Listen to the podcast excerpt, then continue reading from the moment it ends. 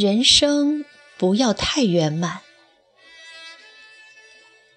在一个讲究包装的社会里，我们常常禁不住羡慕别人光鲜华丽的外表，而对自己的欠缺耿耿于怀。但就我多年的观察，我发现没有一个人的生命是完整无缺的，每个人多多少少少了一些东西。有人夫妻恩爱，月收入数十万，却是有严重的不孕症；有人才貌双全，能干多才，情字路上却是坎坷难行；有人家财万贯，却是子孙不孝；有人看似好命，却是一辈子脑袋空空。每个人的生命。都被上苍划上了一道缺口，你不想要它，它却如影随形。以前我也痛恨我人生中的缺失，但现在我却能宽心接受，因为我体认到生命中的缺口，仿若我们背上的一根刺，时时提醒我们谦卑，要懂得连续。若没有苦难，我们会骄傲；没有沧桑，我们不会以同理心去安慰不幸的人。我也相信，人生不要太圆满，有个缺口让福气流向别人是很美的一件事。你不需拥有全部的东西，若你样样俱全，管别人吃什么呢？也体认到每个生命都有欠缺，我也不会再去与人做无谓的比较了，反而更能珍惜我所拥有的一切。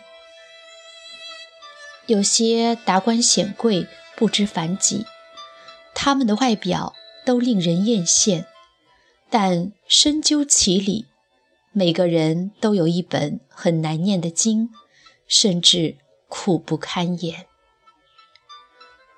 所以，不要再去羡慕别人如何如何，好好数算上天给你的恩典，你会发现你所拥有的绝对比没有的要多出许多。而缺失的那一部分，虽不可爱，却也是你生命的一部分。接受它，且善待它，你的人生会快乐豁达许多。如果你是一个伴，你愿意受尽一生的痛苦而凝结一粒珍珠，还是不要珍珠，宁愿舒舒服服的活着？如果你是一只老鼠，你突然发觉你已被关进捕鼠笼，而你前面有一块香喷喷的蛋糕，这时你究竟是吃还是不吃呢？早期的铺满都是陶器，一旦存满了钱，就要被人敲碎。